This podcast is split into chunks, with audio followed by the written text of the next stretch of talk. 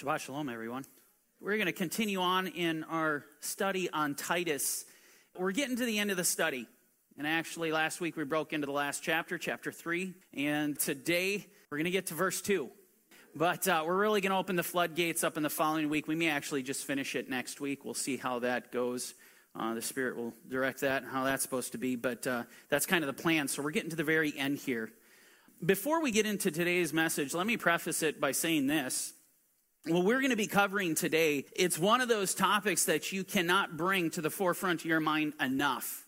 You're going to have the day the light bulb goes off in your head, and you always knew it to be true, but it just will go off and it will change your whole mentality. When you understand the study of the Word, you know it's not designed that we learn something. We learn something new in the Word. Oh, that's fantastic. And that's it. It's over. I don't need to learn it anymore. I just go about and I need to press on and learn something else. That is not how God designed His Word. God designed His Word through repetition. You go back over and over again. All you need to do is read the Torah. Go through and study the Torah, and what you will find, these primary principles, the ones that God is most concerned about, they're over and over and over again. We see them constantly. You can't forget it. And then if that weren't enough, you don't read the Torah just once. It never ends. This is what we call the Torah cycle. Whether you're on the three year cycle, the one year, doesn't matter. You're just redoing it over and over again. What we are going to cover today is one of those concepts and principles that we can't ever let go of. And the reason is, is because it's so easy to fall into this trap. It's so easy to fall into this trap habitually over and just keep going. So, this is a concept that we're going to learn today that it's got to be right before us. With that said, let's break into this. Titus chapter 3, verse 1. We'll reread this. This is Paul speaking to Titus. Remind them, meaning all these churches that you're going out to, Titus, remind them to be subject to rulers and authorities, to obey, to be ready for every good work, and what? To speak evil of no one. Don't do it. You know, you think about these things that Paul mentions as Titus is going out and establishing churches. One of the things that is on the forefront of Paul's mind, his concern as these communities are starting to get established is this do not speak evil. Don't fall into this trap. It's what the rabbis call Lashon Hara, literally in English, evil tongue or evil speech. Understand something. The rabbis are terrified of Lashon Hara. They're terrified of evil speech. Why? Because they know what Paul knew. They knew the destruction, the capabilities it has on a community. This is why Paul is mentioning this. And look at what Proverbs 18. Most of us have committed this to memory. Death and life are in the power of the tongue, and those who love it will eat its fruit. Death and life. Understand this is not hyperbole. You'll be missing out on this verse. You will not understand it. You will not appreciate it. Literally, death and life are in the power of your tongue. Though the enemy, he loves to come in and whisper in your ear and say, it doesn't really matter what you say. No one's really, really listening anyways. No one really cares. That's a lie. Because when you speak, you have the power to speak life into somebody and you have the power to speak death over them. You think about that concept. Radically change your faith. It'll change the way you speak entirely. Talk about a total 180 reversal. Go right back. I mean, this is amazing. Death and life are in the power of the tongue. Proverbs articulates this so beautifully. And give you an example. Going back to chapter 11, verse 11, we read this By the blessing of the upright, the city is exalted. I want you to understand what was just said. The blessing of the upright. The upright and righteous men are going forth and they are blessing. They are speaking life into the city, into the community. And what is the effect of it? It's exalted. It goes to the highest of heights. It's secure. It's strong. But in opposition to that, we read this. But it is overthrown by the mouth of the wicked death and life in the power of the tongue. Think about this. We can speak life into our communities, into our friends, into our families, or we can speak death. But you speak this, no, your words have power. You will bring a city to destruction. You will bring a community to destruction. Understand this reality. This is the reality that Paul knows. He knows this concept is true. And so as Titus is going out, this is at the forefront. He's extremely concerned. Don't let them fall into this. You know, one of the things that Craig just brought it up, interestingly enough, in his last message, that I always tell this little Hasidic tale of a pillow filled with feathers and how this man went out into his community speaking evil of the rabbi and told everyone, and it started to spread and it really started to fester. But when he saw its destruction, he comes back to the rabbi and says, Rabbi, I've done a horrible thing. I have done a horrible thing, and I am convicted and I am sorry. Whatever it takes, I need to make this right. And the rabbi says, Fine, go get a pillow, a feathered pillow, cut it open, and scatter it to the wind. And so he goes and does that. He cuts it open. The wind is blowing. He pushes it out, and all the feathers, they disappear within moments. He doesn't even see them. He goes back to the rabbi and says, Rabbi, I've done as you have asked. Now what? You know, he goes, he shares with him the lesson of the story.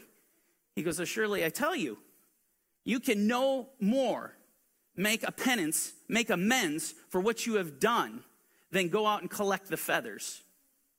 Go collect the feathers. And he's, I can't. I can't do that. It just shows, the tale shows the power of our tongues, the damage that they can do. I want to take you to Yaakov's epistle, James' epistle. He talks about, in fact, he dedicates a significant portion of his epistle to the tongue. And the way he does it is so beautiful because he articulates it so well he gives us information about the tongue that we need to have, especially if we want to appreciate what Paul is commanding here to be done. In James chapter 3, verse 2, this is what we read For we all stumble in many things.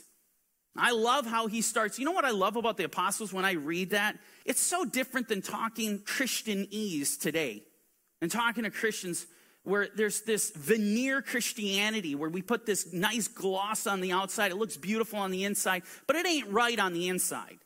What I like about reading scripture, what I like about the apostles, is they just come out, they're raw, they're organic, they wear their heart on their sleeve, they're open. You know who they are. And they say things like, We all stumble in many things.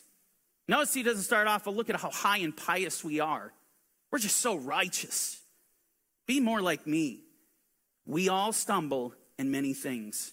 If anyone does not stumble, what? In word. In word. He is a perfect man, able to bridle the whole body. You know, what's fascinating about this is the way James explains this. That man's ability to control his entire body is based upon his ability to control his tongue. His tongue. You think about that. You don't stumble in word, you're perfect. What does this tell you about the tongue? I mean, when you read this, it tells you it's very powerful. It's a very powerful force. In fact, the tongue is so powerful, James offers up some analogies to help us appreciate this. And this is what he goes on to say. Indeed, we put bits in horses' mouths that they may obey us, and we turn their whole body. Now, this is fascinating because if you've ever seen horses, they're these mammoth animals with brute strength. If you've ever been around people that know horses, like we, Shelly DeRozier knows horses.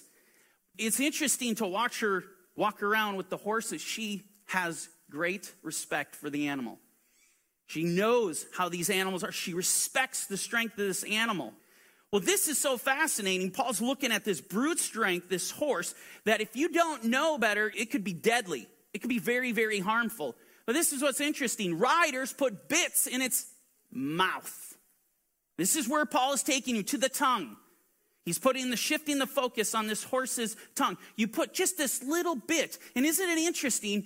The will of the horse submits to its rider all of a sudden. See, because the horse has a spirit, it has a will. Don't put a bit in the mouth, let it run around. It will do what it wants to do, it will go where it wants to go. This brute strength, this muscle mass, until a rider puts a bit in its mouth and then its will is subdued to the rider's will.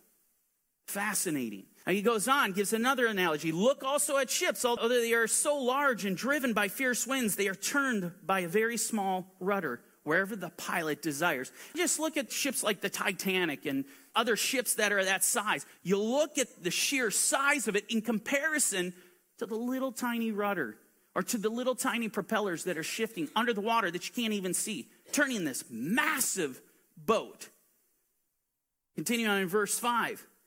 Even so, the tongue is a little member and boasts great things. See how great a forest a little fire kindles. And I'm, how many times have you seen these pictures of these forests, these massive forest fires, where hundreds, if not thousands, of acres are totally decimated, all because of a spark? I mean, that's, that's really amazing. And the tongue is a fire, a world of iniquity. Cosmos in the Hebrew, what we would say cosmos, an entire world of iniquity. You can lose stronger language here in describing what the tongue is. The tongue is so set among our members that it defiles the whole body. And it sets on fire the course of nature, and it is set on fire by hell. Okay, so we learned some things about the tongue, things that Paul knows. Number one, it is a world of iniquity. Number two, it defiles, it has the power to defile the whole body. And if that weren't enough, it has the power to destroy everything in its path and to leave nothing left. Verse 7 For every kind of beast and bird, of reptile and creature of the sea is trained and has been trained by mankind. But no man can tame the tongue. It is an unruly evil full of deadly poison. Okay, so let me get this straight. It's a world of iniquity. It defiles the whole body. Okay, it destroys everything in its path. It's an unruly evil full of deadly poison. And now he tells me no one can tame it. How scary is that? No one can tame the tongue. With it, we bless our God and Father, and with it, we curse men who have been made in the similitude of God. Out of the same mouth proceed blessing and cursing. My brethren, these things ought not to be so. And he's absolutely right. These things ought not to be so. But guess what? They be. Right? They be very much. How often do we fall into the trap of evil speech? How often do we defile this temple? And you remember what I said before in 1 Corinthians chapter 3, Paul talks about, do you not know that you're the temple of the living God? And whoever defiles the temple, God will destroy him. Which temple you are. Mean, you think about that statement that our tongue has the ability to defile this temple. Well, what does that mean? Total destruction. Interesting little tidbit getting into rabbinic Judaism, the rabbis teach this. Did you know that the rabbis teach that the reason for the destruction of the temple in 70 AD when the Romans came and destroyed the temple, do you know why they say that happened? Look it up in the Babylonian Talmud. Lashon hara. It's what they attribute the destruction of the temple to. So you understand, the rabbis, they have a deep respect when you start talking about the tongue, the reality. They know what Scripture says, they know the effects of it, even to the point that they now say the destruction of the temple happened because of the tongue. With that, I want to take you to Matthew 12. Yeshua has something to add here, again, vitally important in understanding and appreciating the tongue, specifically how it functions. And this is, this is important. We read this in Matthew 12 34. Brood of vipers, responding to the heretics that were actually accusing him for casting out demons by the ruler of demons. Brood of vipers, how can you, being evil, speak good things? For out of the abundance of the heart, the mouth speaks. Interesting. Out of the abundance of the heart, the mouth speaks. This tells us something about the tongue that it is not in and of itself alone. It is connected to another organ, if you will, a direct connection, and that is the heart. In other words, the tongue is the formal representative to speak on behalf of the heart. Think about it. The things that your heart feels, the emotions, the thoughts, all of these things are made manifest by its representative, by the tongue. The tongue will bring these things to fruition, will so that we know what's in somebody's heart. And if the mouth boasts wicked things, what does that tell you about that person's heart? If, I, if a mouth boasts truth, righteousness, if a mouth goes out to heal others, to give them encouragement and love, what does it tell you about their heart? It tells you a lot. The tongue is the window, it's the window to the heart. Going to verse 35, he continues to say this A good man out of the good treasure of his heart brings forth good things, and an evil man out of the evil treasure brings forth evil things. Verse 36. But I say to you that for every idle word, in other words, careless, careless word men may speak, they will give an account of it on the day of judgment. For by your words you will be justified, and by your words you will be condemned. That is terrifying, especially since they've put these statistics together and they look at the average of how, how many words the average person in his lifetime speaks. It's over half a billion. Think about that. Put that in context. You know, during our lifetime, we will speak over half a billion words, and all of them are going to be laid out before us in judgment. And it's kind of funny. Maybe I shouldn't mention it, but I will. But in these statistics, they were getting into looking at the dividing it between male and female and looking at how many words females speak in comparison to men. It was just really ironic. They say roughly per day, women are speaking roughly 20,000 words. Wow. 20,000 words compared to men who speak 7,000. The moral of the story pray for the women. I'm kidding. I'm kidding. Little lightheartedness. Believe me, women, on the day of judgment, men will be groveling. I promise you that. Going to Psalms 34, verse 12.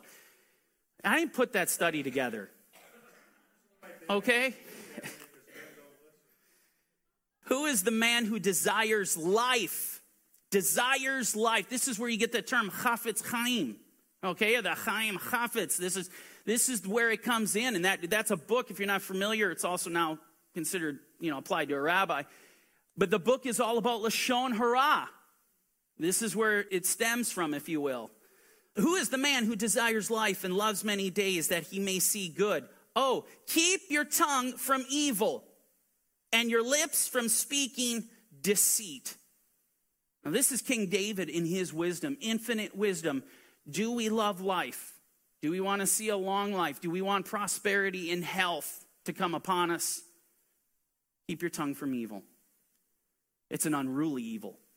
And we just got to recognize that. You'd be shocked to know we're not even touching the surface in regard to today, regard to what the Bible has to say about the tongue. It's on the forefront. If we want to be blessed in what we do, take heed. Or Use your tongue as an instrument of death and find out what happens. Now, I want to take you to his son, Solomon. He had the same wisdom that his father had in this manner. Look at what he says in Proverbs 13:3. He who guards his mouth preserves his life, but he who opens wide his lips shall have destruction. Think about that. We need to guard it. We need to guard the words that we say. And I can be the first to tell you have I been perfect in this or anywhere near that? No. This is why we need scripture to strike fear into our hearts. This is why we need to do this because no man has tamed the tongue. No man has come out. There's one. His name is Yeshua. But other than that, no man has managed to do it. Now, having said that, I want to give you a real life example of someone fallen into the trap of evil speech, of Lashon Hara. And this one is a really good example because what you're going to see here is how easy it is, and how there are going to be times that you feel justified to say what you have said, but yet it is evil speech.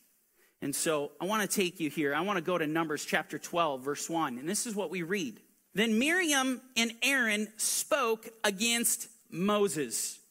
To really appreciate this, we need to understand the context, since we're going to break this down a little bit. And I highlighted their names for a reason. Look at these people that are mentioned here Aharon, Aaron, Cohen Gadol, the anointed of God Most High to make intercession for the people, to keep peace between God and the people, to be that connection of intimacy. It was through his service, which God ordained, that would continue this intimate relationship with Israel. This is who Aharon is. Who is Miriam?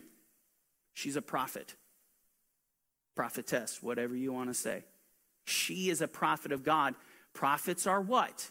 They're anointed. The two people mentioned here are anointed. The Ruach HaKodesh, they are anointed. Okay, with that context. Then Miriam and Aaron spoke against Moshe.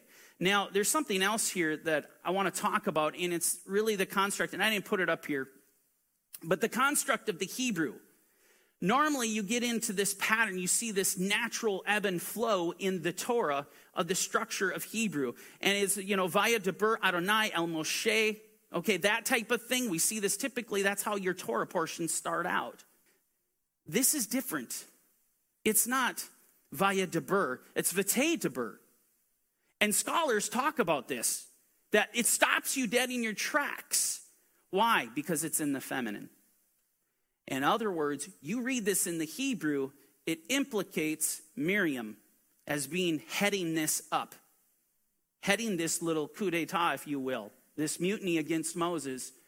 And the rabbis also talk about this. This is very interesting. Notice the order of the names that are mentioned, that it is not a coincidence. It is Miriam first, and then is Aaron. And it's not via it's Vate. It's in the feminine. Okay? Now this is going to be, this is going to mean more as we get to the end of the story. All right? So Miriam and Aaron spoke against Moshe because of the Ethiopian woman whom he had married, for he had married an Ethiopian woman. The woman in, you're talking about is Zipporah. Now, again, context. Why all of a sudden is this a problem? They've been married, Moses has been married to Zipporah long over 20 years, 20 plus years, it could be many more, but for sure, that many years. Why all of a sudden is this become a problem now? Is this a personality issue that Miriam and uh, Zipporah are having with each other? Did Miriam develop this? What has happened? Understanding what has happened, again, vital. This is vital for appreciating the reality and how easy it is to fall into Lashon Hara. And so I'm going to show you context, context, context, context. All we need to do is figure out what is going on here. Let's go to the previous chapter. And this is what we read in, in Numbers 11 4. Now, the mixed multitude, foreigners, Gentiles, they're not of Israel. Okay? Mixed multitude who were among them, meaning Israel, yielded to intense craving. And so here, this mixed multitude, they come out from Egypt with Israel. they're in the middle of the wilderness, and they're starting to yield to craving, the lust of their flesh. They start to do something. They turn their faces back towards Egypt, like Lot's wife turned back to Sodom. They start looking back and they start remembering all the good food that they had to eat the melons, the leeks, the meat.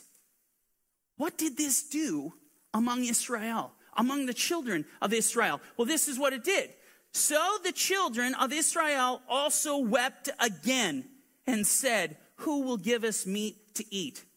So these foreigners, these Gentiles, dissatisfied, discouraged, discontent with what they had, it affected Israel. Isn't that interesting? I mean, we just got out of Pesach, right?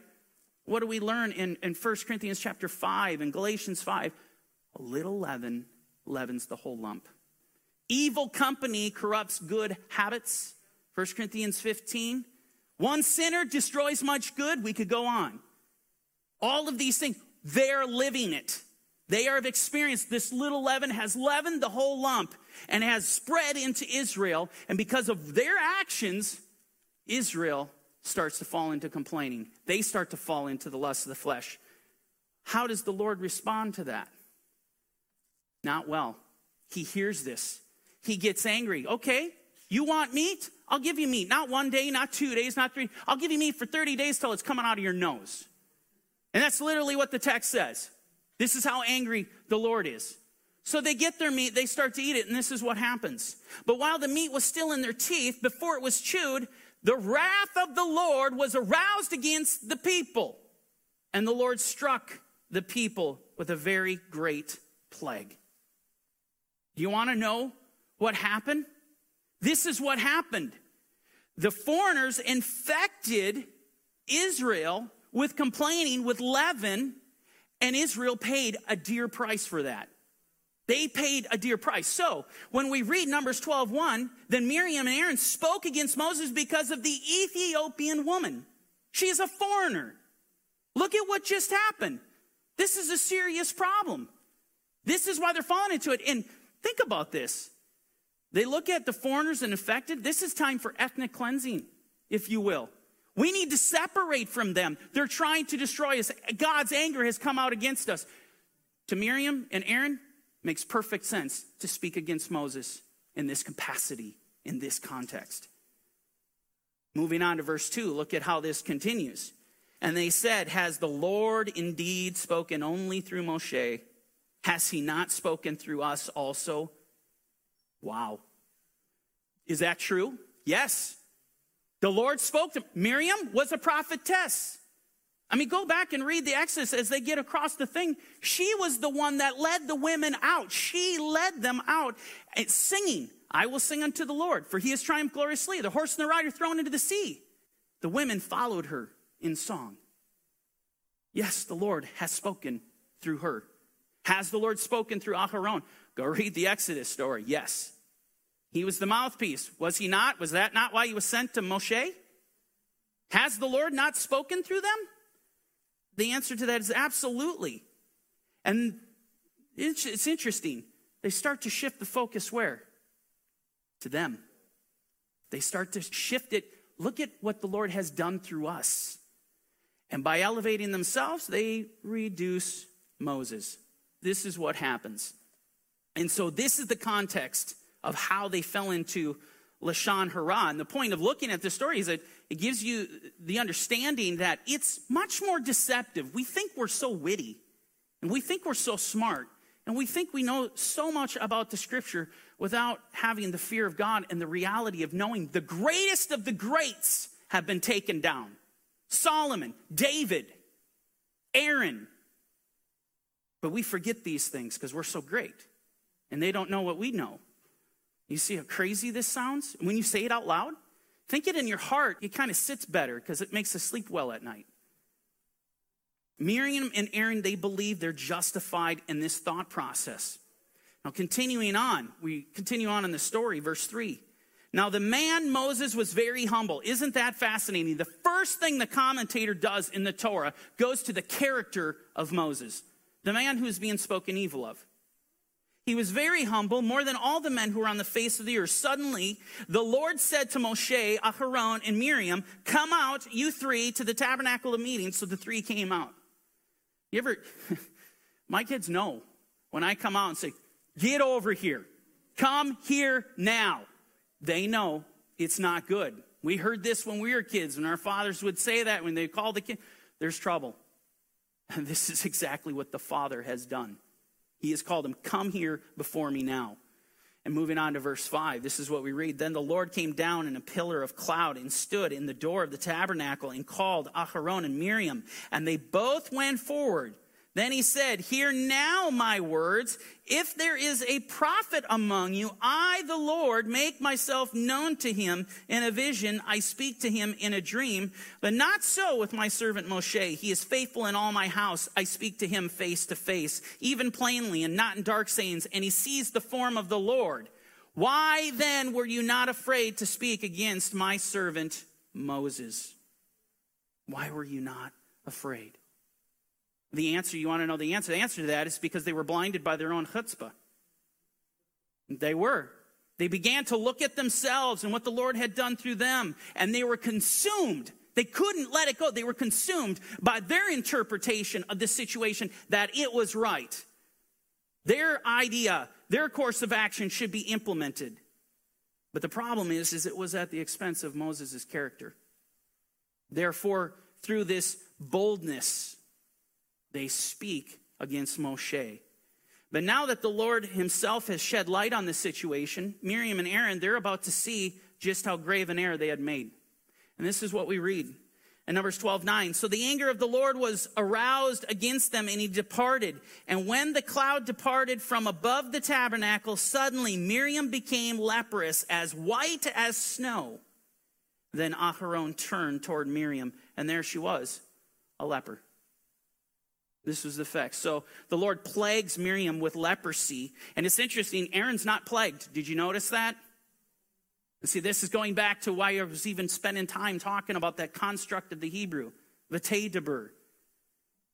It indicates, it implicates Miriam was leading out. Not that Aaron was innocent because he was complicit, but she was leading it out. So the Lord plagues Miriam with leprosy because of, of what she said.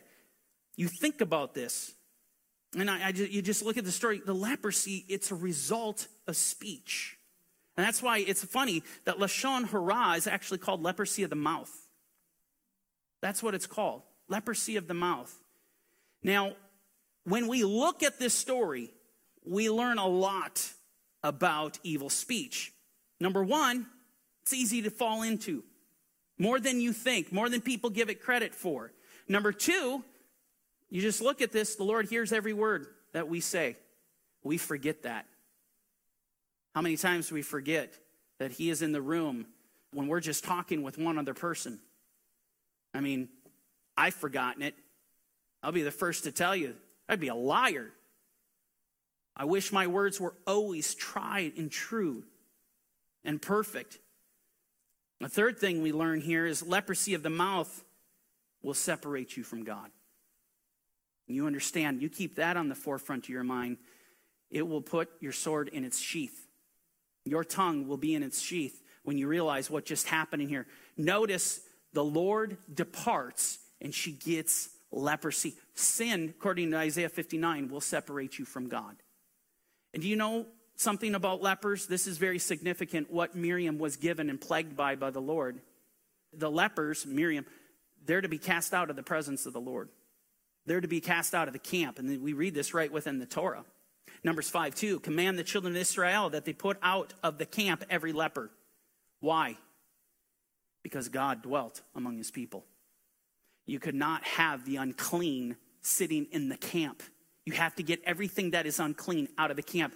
You know what a leper has to do when they are actually identified with leprosy? You know, in what we just read, let's go back here. Notice Aharon turned toward Miriam, and there she was a leopard. I want to be very clear on that. that that's not just some just little tidbit. There's a very significant component here being shared with us. It is the priest, the Kohanim, that declare people to have leprosy. Do you understand? Within the Torah, it has to be the priest. It's not any other man. They have to go to the priest, and it is the Kohanim that declare them, you have leprosy. You're unclean. This is exactly what just happened here. And so the person themselves has to do this unclean, unclean. Cover their hand in their mouth and pronounce that they are unclean. And then what happens? They get cast out to dwell alone or with the other unclean, with the other lepers. This is the reality. And this is what we need to understand. It separates us from the Lord. Now, I want to build upon this story in Numbers 12 because there's a common thread between this story and another story that morphs into a third, and that'll make sense in a second. But in Second Chronicles, we find a story about King Uzziah. And something you need to know, again, context about this King Uzziah, just like Miriam, just like Aaron, King Uzziah was righteous. He did what was right in the sight of the Lord. Okay? Not just that, God prospered him. He became elevated to the highest of heights. His fame, according to scripture, went out to the ends of the earth. He became great. What happened? Well, let's take a look. In Second Chronicles 26, verse 16, we read, But when he was strong, his heart was lifted up. You understand?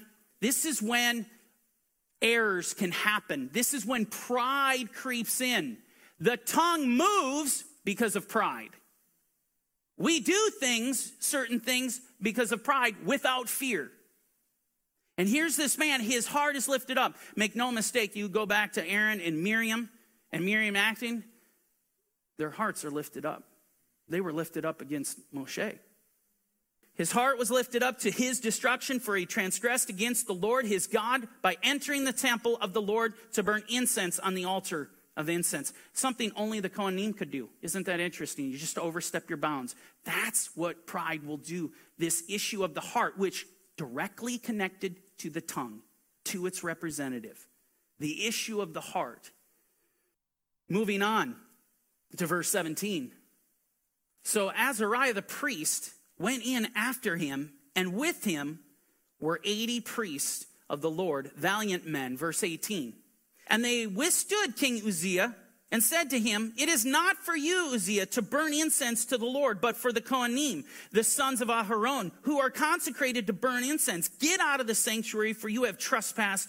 You have no honor from the Lord God. Moving on to verse 19. Then Uzziah became furious, and he had a censer in his hand to burn incense. And while he was angry with the priest, leprosy broke out on his forehead before the priest in the house of the Lord beside the incense altar. Now, how does this tie in? Well, it's interesting. Uzziah went on to die as a leper. And I want to jump ahead now to Isaiah 6, a story we've covered in this series. You remember reading this? In the year that King Uzziah died, I saw the Lord sitting on the throne, high and lifted up, and the train of his robe filled the temple. Above it stood seraphim. Each one had six wings. With two he covered his face, with two he covered his feet, and with two he flew. And one cried to another and said, Holy, holy, holy is the Lord of hosts. The whole earth is full of his glory. And the posts of the door were shaken by the voice of him who cried out, and the house was filled with smoke. So I said, Woe is me, for I am undone because I am a man of unclean lips. Now, going back to the story, looking at the context, he has seen Yeshua in his glory. It is awesome. The angels are speaking. It is earthquake. It is thundering. It is shaking heaven. He has totally lost himself in the moment. And there's one thing he hones in on. He doesn't say, Oh, my eyes, they've wandered. My hands have done things they shouldn't have done. My feet have brought me to places I shouldn't have gone. He goes to one thing the tongue. I am a man of unclean lips. And if that is enough, I dwell in the midst of a people of unclean lips. For my eyes have seen the King, the Lord of hosts. You want to talk about a world of iniquity? You want to talk about an unruly evil full of deadly poison? The mouth is it, the tongue is it. And if we are honest with ourselves, what can we say more than what Isaiah had said? That we are men and women of unclean lips, dwelling in the midst of a people of unclean lips. There's good news here, though, which is why I saved this for last, which is why this morphed this way. As we continue in verse 6, we read this. Then one of the seraphim flew to me, having in his hand a live coal which he had taken with the tongs from the altar, and he touched my mouth with it and said, Behold, this has touched your lips.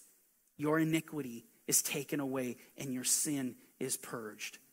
What an amazing moment. Again, didn't bring the coal to his hands, didn't put it, place it on his eyes, didn't place it on his feet. He touched his lips. His tongue was purified. His sin was removed. And did you notice this? For this to come about, Isaiah had to have something confession confession. He had to have this humble heart to come and confess, Your glory, Lord, I have seen, and I am a man of unclean lips. The first thing that comes out of Isaiah's mouth, he is confessing. That is powerful. That is a powerful deal. And what happened? The Lord forgave him. There's forgiveness here. The same can be for us if we will do as Isaiah did. Nicole can touch your lips, atonement can be made despite falling into the trap who knows how many times. Who can count? Who can count that high? You look at this, it wasn't just Isaiah that received this beautiful mercy, this beautiful forgiveness.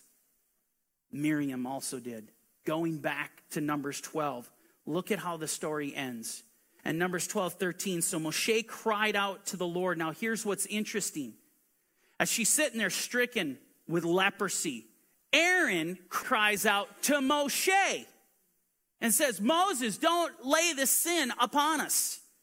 Isn't that interesting? Because Yeshua, you got to tie this in. Yeshua is the prophet like unto Moses.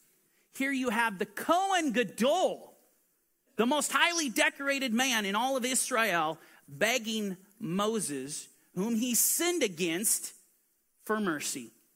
Every time we have opened our mouth and spoken evil, it's not just this person we have spoken evil against, it's Yeshua. Think about it. And so here, how does Moses react to it? Moses turn cries out to the Lord, saying, Please heal her, O God, I pray. What an awesome intercessor. This is the kind of guy you want on your side. Then the Lord said to Moshe, If her father but had spit in her face, would she not be shamed seven days? Let her be shut out of the camp. How long? Seven days. That is the, the purification time of a leper was seven days. So shut her out of the camp, and afterward she may be received again. So Miriam was shut out of the camp seven days, and the people, and I love this, did not journey till Miriam was brought in again. We look at the horrifying aspects of falling into sin, which every one of us have done, and foolishly speaking evil of one another, which we should never have done. But how can you cover that story without hope? How can you cover that story without talking about the reality? There is forgiveness if we're willing to humble ourselves before the living God. And it's so powerful. I think of this. You think of what Miriam did, that she was the one that was cast out of the camp. Israel did not move. You have over 1 million people waiting for one person to go through her purification. And I think about this. It's mind blowing to say, this is why when we read Matthew 18, there's more rejoice. He leaves 99 sheep to go get the one lost sheep. And he rejoices over that one lost sheep more than all 99. And you just think about what Miriam did, how angry what the Lord is, but there is awesome forgiveness. And she was so loved. Despite all of this, despite when we fail, and we have failed countless times, this is how much the Lord loves you. The entire camp doesn't move until one person is brought back in. How awesome is that? We're going to move to our testimony. Shabbat Shalom, everybody. Uh, we're pleased to be up here. This is Lori, my beautiful bride, Jeff. We're here just to give our testimony, and hopefully, it is an encouragement to those people, not only maybe in the congregation, but also people out in live stream land. You know, when we went through um, what we've gone through with our walk with the Lord, we went through it together. Um, everything that we have done, you know, as husband and wife, we've done together. And it, it really has brought us a lot closer. And uh, really, God has done really a unique thing in it. And we first of all want to give Yud you know, our Elohim, the glory and the praise for all of this, because without him, we really, we're nothing. So we just want to be used by Him. We want to be an encouragement to others out there. So I, I believe that that's going to be the case today. So I'm going to hand the mic over to Lori because I think I've used my 7,000 words. Lori's going to use her 20. Great, thank you. So I just wanted to kind of tell you our background a little bit. Um, like Jeff and I, Jeff said, we've done everything together.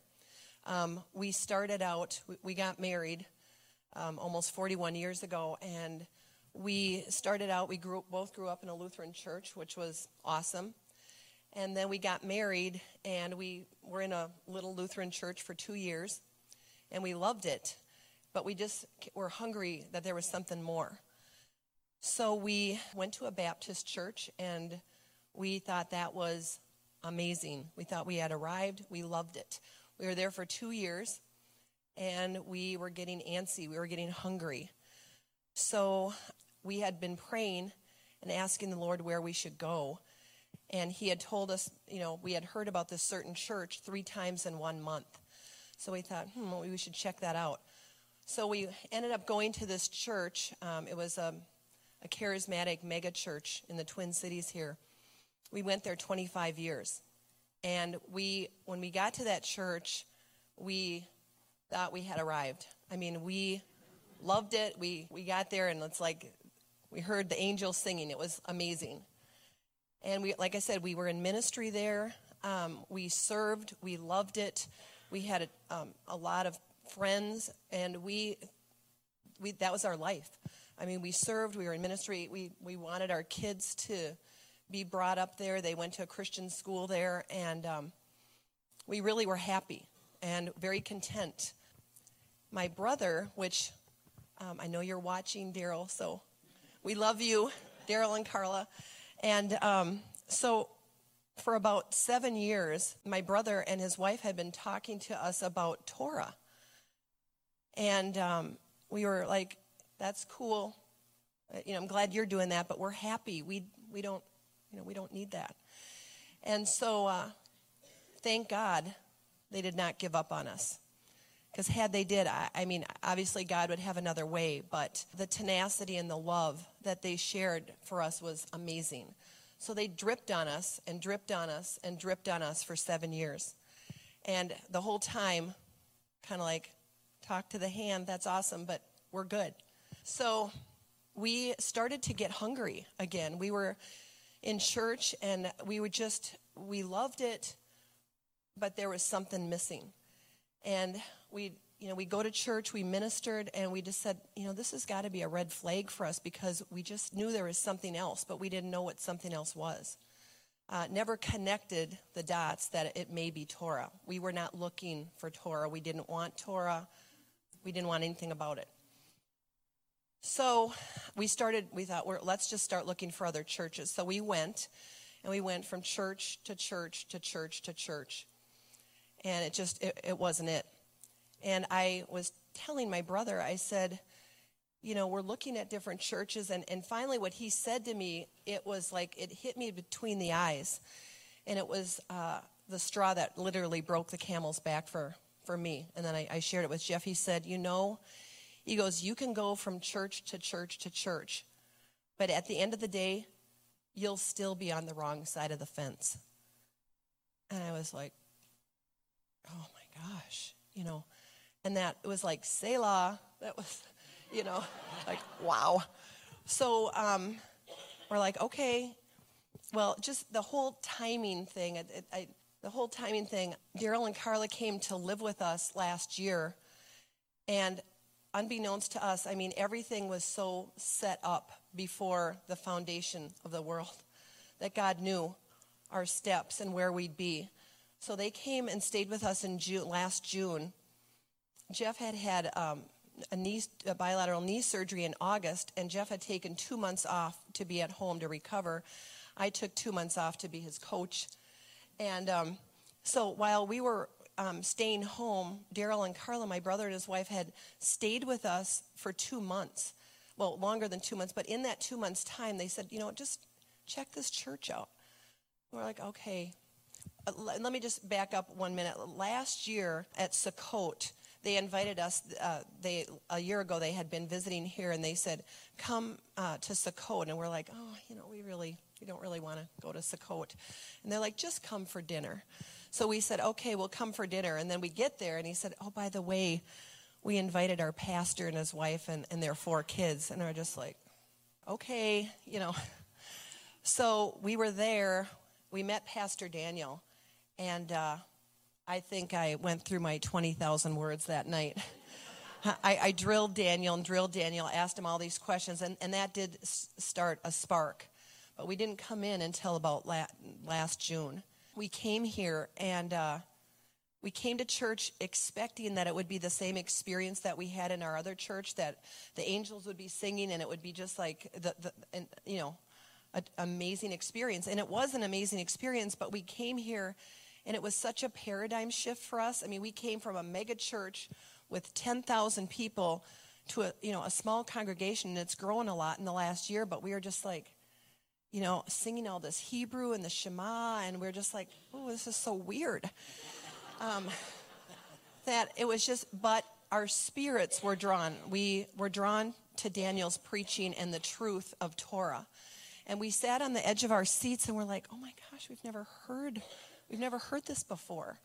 All the years, you know, we'd been in the church, we had never heard it. So we thought, you know, it's weird, but we'll come back and we'll try it again.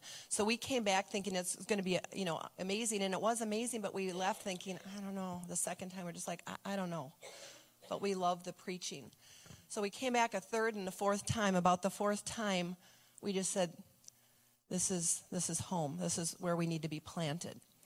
And in the in, in this, we've been here almost a year. I, I can't tell you how much we've learned, how much we, our eyes are being opened. I mean, how about things that we never realized were true, that we're learning is, truth.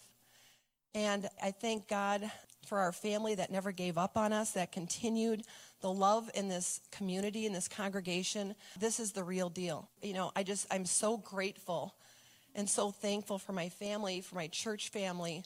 Without you guys and without Yeshua, we would not, you know, we would not be here. We, who knows where we'd be. So uh, we just give all the glory to Yeshua and everything he's doing. And, and I just encourage anybody out there, you know, my, our, you know, our, our last final words is that if you're searching, if you're looking, you know, trust the process. It's a, it's a process. You know, Hebrew is not something that you learn and Torah overnight. And let the Lord show you why He's bringing you here. And just be open to the Ruach bringing you here. There's a reason, there's a plan and a purpose and a destiny. So, with that, uh, thank you for letting us share. Shabbat Shalom. One thing I just want to uh, just say real quickly, too, is that, you know, one of the songs that we sang today it was uh, said, uh, Living, He loved me, dying, He saved me, buried, He carried my sins away, and one day He's coming for a glorious bride. That is the truth. And the truth out there is, is that there may be some of you out there, maybe they are still in the congregation or out there watching, that wants to know who my, my, my Yeshua is. And if you want to make the Lord your Savior, please feel free to call Corner Fringe Ministries. And there will be somebody who will be glad to assist you with that, um, that life changing event. I asked Jeff and Lori if they would be willing to share today, and I just want to throw this out there. I don't necessarily want to ask, but if you guys have a, something that the Lord has put on your heart that you want to share with the community, it's not it's not for your own elevation, but it's to glorify His name, and that's we need just need to set that precedent and be reminded that it's not about what we're saying; it's about testifying of His goodness. That's the whole point of this time. But I, I asked, I did ask them to come up because we see them every week welcoming us into this sanctuary to come into a place set apart to connect and to worship, to fellowship. And so I wanted them to just share with you a bit of their journey and how, after 41 years of marriage, hallelujah, um, they, hand in hand, step by step, have been going through this process of sanctification, of setting their mind and their hearts and their lives uh, into the palm of the Father's hand. And this is where He has them. And so that that's a powerful testimony. And and um, and I want to get into the habit. Anyone from our community who comes up here to share a testimony, we want to pray. And Heavenly Father, we thank you for moving and working. And when anyone in this community stands up to testify of their life, of the grace and the mercy that you've shown them, and Father, they share that with this community, it should cause each one of us to say, Hallelujah. Praise your name, Lord Yeshua and we can all empathize uh, and relate. We, we all have stories and testimonies of your great name and how you have called us out of darkness and in, into your marvelous light, how you have literally drawn us to yourself. You've pulled us out of situations, led us hand in hand out of situations that were painful and hard and difficult. We have these stories, uh, and we want to proclaim them again for your glory. I thank you for Jeff and Lori. I thank you for uh, their desire to be obedient to you. And after seven years of dripping, and sometimes maybe it was a shower from Carla and Daryl, but Father, they did step back, soften their hearts, and ask you where you wanted them to be. And I thank you for hearts that were willing to do that. And Father, we just pray that you continue to unite them in marriage and serving you at Corner Fringe Ministries and in your kingdom, I mean, wherever, wherever you take them. But Father, thank you for their place here. And Father, this is a, a couple that is real. They just want, they just want to be used by you. And, uh, and we just ask that you continue to use them here. And Father, we also thank you for, for Leah and her testimony. And we just lift her up to you. Father, thank you for her safety uh, through that car accident.